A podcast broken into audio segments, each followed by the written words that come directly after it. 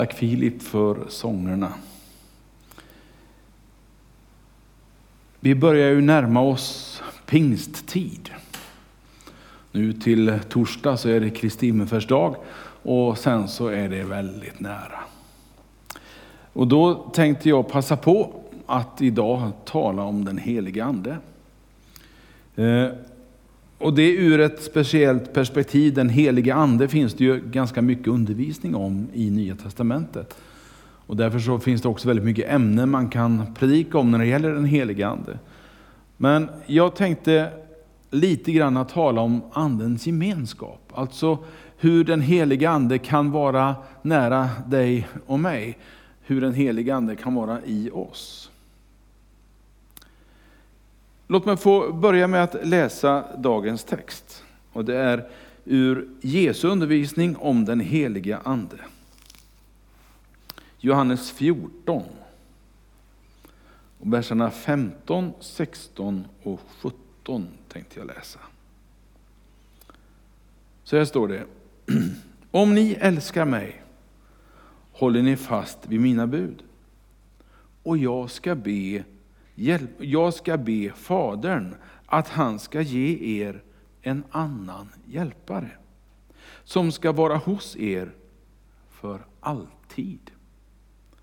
Sanningens ande Världen kan inte ta emot honom, för världen ser honom inte och känner honom inte.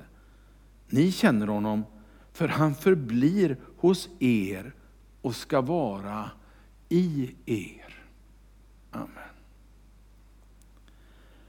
På senare tid så har jag fått några frågor sådär, eh, omkring den heliga Ande. Eh, och jag höll på att inte att undra på. Därför att eh, när vi talar om Gud, då tänker människor kanske på lite felaktigt, men ändå, eller ja, fel och fel, man får väl tänka som man vill, vem är jag att sätta mig till doms över någon? Men ändå, eh, det där med Gud som någon som sitter på ett moln med en gloria på och försöker att se glad ut. Eh, och det är inte riktigt den bilden jag har av Gud. Men det är en bild av Gud i alla fall. Det vill säga att, att Gud blir lite synlig på något sätt. Jesus är det ju många som har sett bilder på och har en bild ifrån Nya Testamentet på.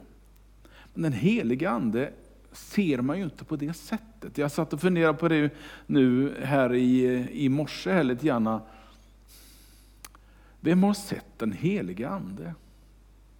Ja, några har gjort det i form av en duva när Jesus blir döpt. Så står det att den helige ande sänkte sig ner i form av en duva. Eh, andra som var med på den första pingstdagen, som vi kallar första pingstdagen i alla fall i Nya Testamentet. Där kommer den heliga ande och sänker sig ner över lärjungarna i form av eldstungor. En över varje apostel och lärjunge. Så på ett sätt, jo, vi har väl kanske sett, men ändå inte. Så när jag går till Jesus och tittar på hans undervisning, så är det som om den heliga ande är viktigt att Jesus förkunnar som personlig. Att den heliga ande får liksom personliga pronomen runt omkring sig. Jesus vill att den heliga ande ska vara tydlig för dig, ska vara tillgänglig för dig och att du ska vara tillgänglig för den helige Ande. Jag tror att Jesus vill att den helige Ande ska vara en del av vår gemenskap, en del av vår vardag. Och Jesus förstod det här. Och jag tror faktiskt att det var en av orsakerna till Kristi himmelsfärdsdagen. När Jesus står där på berget och lyfter sina händer och välsignar dem och så bara ser de hur han far upp till himlen och lämnar dem. Jag ska återkomma till det eh, alldeles strax. Men först vill jag tala om honom som hjälparen. Och Det här löftet om en hjälpare som vi läser om i texten, det gäller dig. Du ska veta att texterna omkring det här är så tydliga för din skull, för min skull. Vi behöver få undervisning om det, vi behöver få höra om det. Den heliga Ande är inte bara en kraft någonstans ute i universum som vi inte kan förstå, och som vi inte kan nå och som vi inte kan få kontakt med. Den heliga Ande är till för dig. Och löftet gäller dig. Inga undantag. Löftet gäller dig. Du som tror på Jesus Kristus, du har löftet om den helige Ande. Hur den helige Ande sen får sitt uttryck i ditt liv, i din person, ja det kan inte jag det kan inte jag styra över. Det kan bara du styra över. Det är bara du som är Herre över hur du och den heliga Ande ska umgås.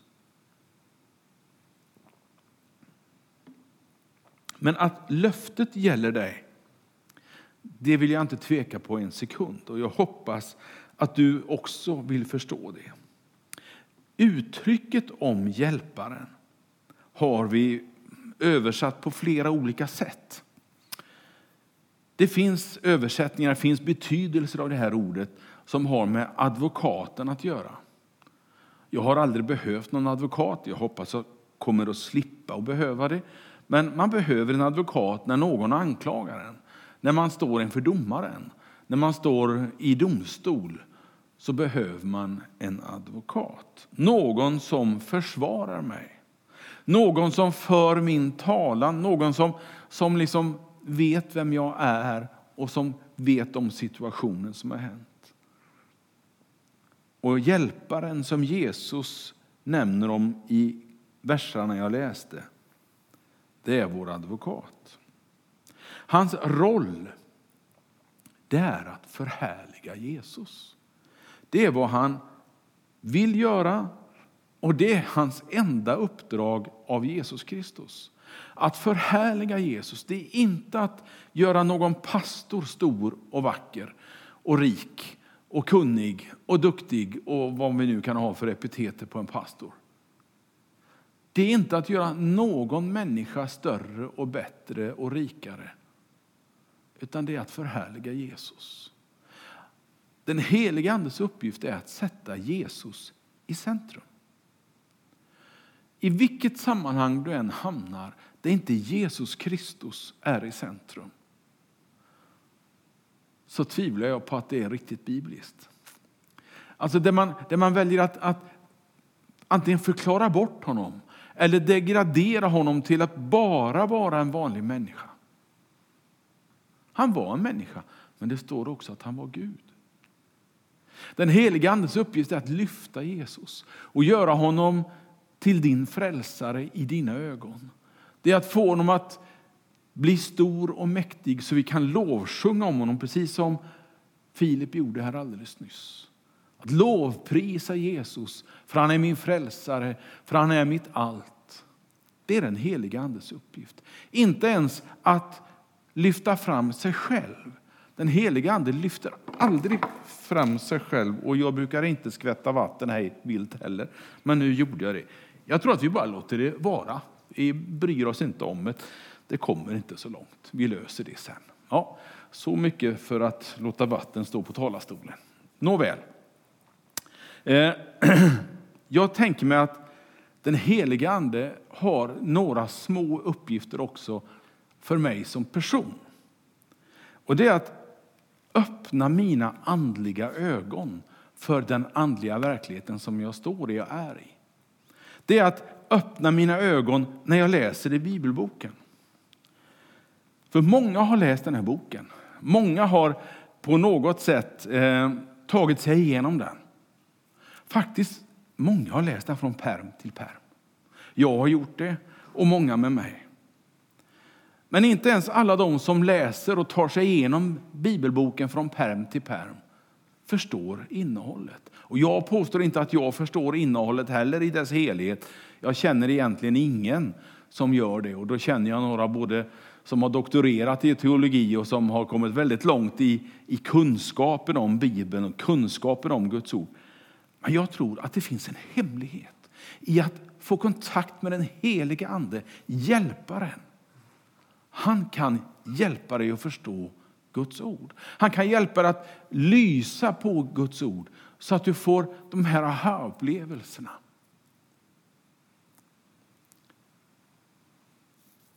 Kanske också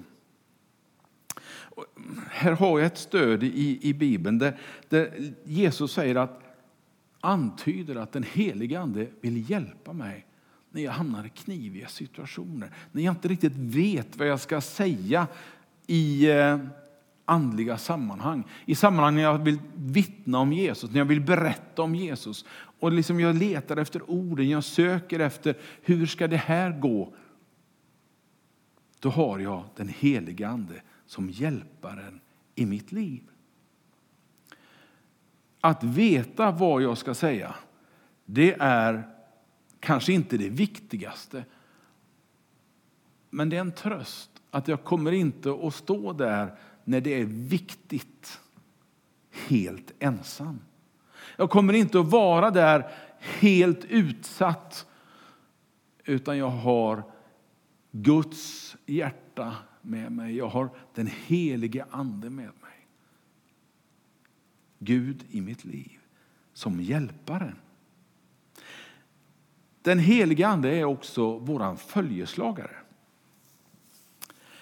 Och här kommer jag till det jag började med lite grann. Det här när jag tänker på Gud i himlen, du vet den här bilden av att Gud är någonstans högt där uppe. Gud är liksom uppe bland molnen, han är uppe i världsrymden, han är långt borta. Han, han sköter om hela universum. Det är det lätt att man tänker, vem är då jag? Och jag är nog inte den första som har tänkt tanken en gång. Jag har tanken i Bibeln också där människor frågar, vem är jag? När Gud är så stor. Jesus talar om Gud som sin far. Det är ett sätt att föra det hela lite närmare. När Jesus säger far i himmelen, Fader vår som är i himlen. När han ber den bönen, då tar han ner Gud till så att ett barn kan förstå vem Gud är. Han säger Abba, Fader. Det är det uttrycket som ett barn med all sin kärlek och tillit till sin far ser honom i ögonen och säger Abba, kom och hjälp mig. Abba, du är mig nära. Det är ett hebreiskt uttryck, tror jag det är. Eh, och ehm, jag tror att det vill föra gudstanken lite närmare. När jag tittar på Jesus Kristus så är det som om Gud placerar honom på jorden för att riktigt tydligt visa vad Gud vill, vem Gud är ibland oss. Jag har ju vuxit upp och tror på och vill förkunna om den treenighet som uttrycket saknas i Bibeln. Men det finns många versar där det talas om tre stycken som blir Gud. Gud Fader, Gud Sonen och Gud Anden. Det uttrycket, de verkligheten den finns på ett antal bibelställen i vårt Nya Testamente. Och jag tror att Jesus är den där synliga delen av Gud på jorden. Han gick här i tre år och förkunnade. Han levde i drygt 30 år. Men de första åren står det inte så mycket om. Men däremot om hans verksamhet, de här tre åren när han formade lärjungaskapet, när han undervisade och gjorde under och var helt fantastisk. Det är Gud på jorden. Om du vill veta vem Gud är, vad Gud gör, vad Gud tycker, vad Gud tänker, Läs om vad Jesus sa. Läs om vad Jesus gjorde. Läs om vem Jesus brydde sig om. Vem hans hjärta klappar för. Och du ska få komma närmare Guds tanke i ditt liv, om ditt liv. Jag har också förstått att Jesus han gick ju omkring i Israel. Han föddes uppe i norra Israel nej, han föddes inte, men han levde där. Han levde i norra Israel, i, i eh, Nasaret. Han föddes ju i södra delen av, av Israel, strax utanför Jerusalem, någon mil utanför Jerusalem, i Betlehem. Jag vet det och kan det. Men när han sen började förkunna, då var det ofta han gick runt Galileiska sjön och höll sig där uppe. Så gick han några längre sträckor söderut ner till Jerusalem och undervisade i templet vid de stora högtiderna. Men han var begränsad till att vara på en plats på en gång. Ungefär som du och jag. Vi kan inte heller, även om vi ibland skulle önska det och även om vi ibland eh, borde vara det på flera platser på samma tillfälle, så är det fullständigt omöjligt. Jag klarar det inte och inte du heller. Men det här tror jag Jesus, han var bland de första tolv lärjungarna, säg de första 50, för det var nog lite fler som rörde sig kring Jesus än bara de tolv. Han var där och, och det, var, det funkade på det sättet. Men sen, när den här Jesusrörelsen skulle börja växa, när lärjungarna skulle börja förkunna och lärjungarna skulle börja berätta om vad Jesus sa och tänkte och människor kom till tro och kyrkan började växa, fanns ju inte en chans för Jesus att finnas där bland alla människor och vara personlig med alla människor. Därför är jag så tacksam för att han valde att åter fara till himlen för att den heliga ande skulle kunna komma till jorden. Därför att helt plötsligt så blir Gud tillgänglig för alla människor överallt i alla tider, höll jag på att säga på en gång. Det är det som varken vi klarar av, som inte Jesus klarar av därför att han hade begränsningarna i sin kropp. Allt det där, det löser sig med den heliga Andes gemenskap. När han kan vara hos oss här i Pingstkyrkan i Tibro idag. Han kan vara med dig hemma där du sitter. Eller om du sitter på något hotellrum eller var du nu är någonstans. Faktiskt var du än är på vår jord. Och om du skulle vara på månen som de var där från 69 och några år framåt så skulle han kunna vara med dig där också. Han har inga begränsningar. Den heliga Ande vill vara här, inne i ditt hjärta. Han vill hjälpa dig inifrån med den du är och de behov du har med dig som person. Det står i första Korinthierbrevet, jag ska ta med det lilla bibelstället också. Det är bara egentligen en liten vers. Första Korinthierbrevet 3 och 16 är det. Vet ni inte att ni är Guds tempel, säger Paulus, och att Guds ande bor i er? Det är ju naturligtvis ett resonemang som Paulus för, men jag klipper ut den här lilla versen och vill visa dig på den lite grann. Du ska veta att Guds ande bor i dig. Du som tror på honom. Den helige ande lämnar dig inte. Den helige ande lämnar dig inte för att du säger någonting dumt. Den helige ande bor i dig. Den helige ande är Guds närvaro i ditt liv. Naturligtvis så kommer inte han och går utefter vad jag gör och säger. För dumheter gör jag och säger jag ju, ja inte varje dag kanske, det hoppas jag verkligen inte. Men nu och då i alla fall. Och det kanske vi är så alla, att vi gör det ibland.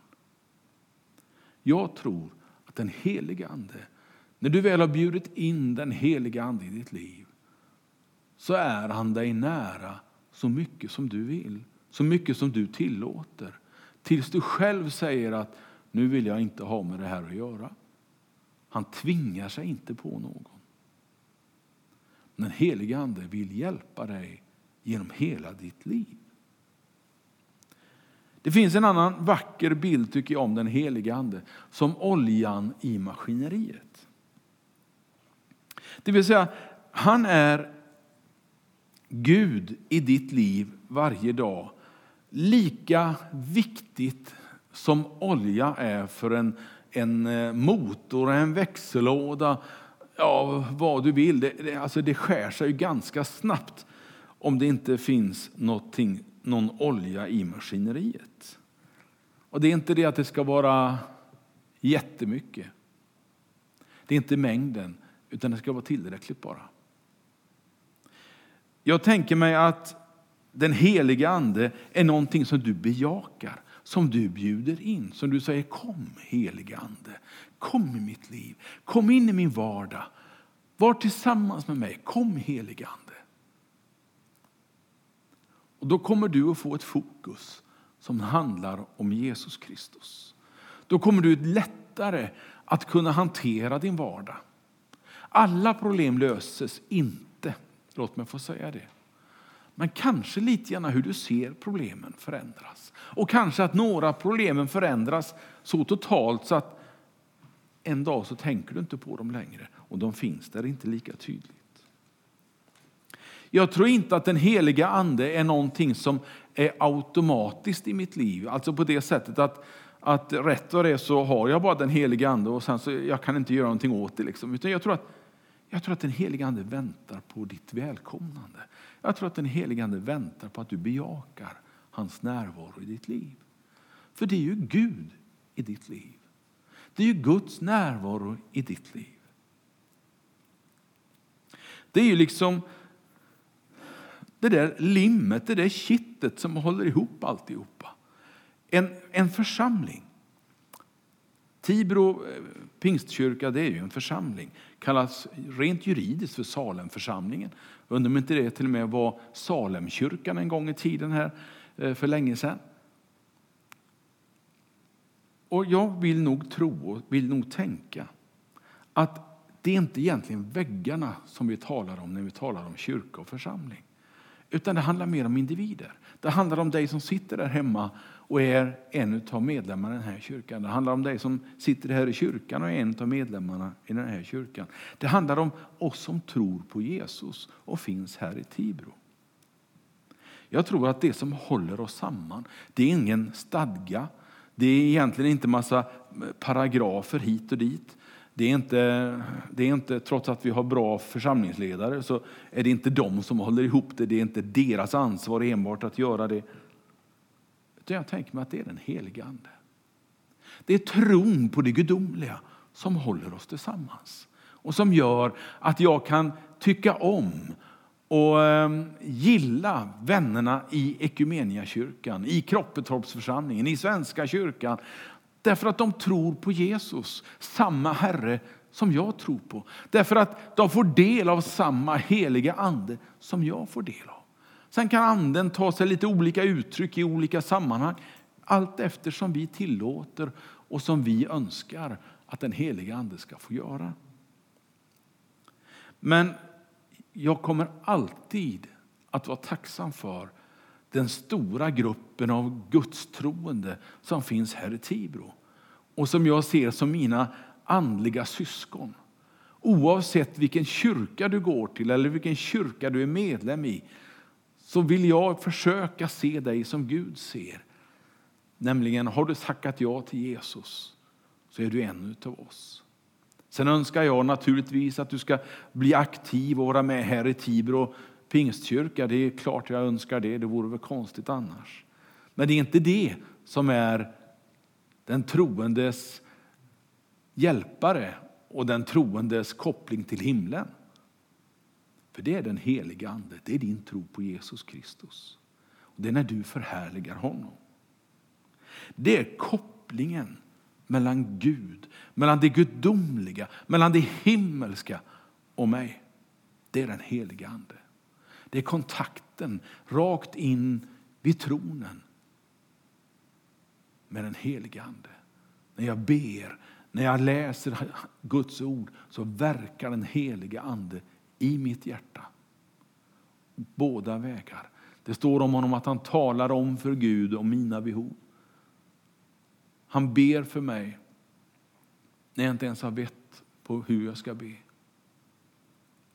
Och han hjälper mig kanske att be för någon annan som behöver min förbön just nu.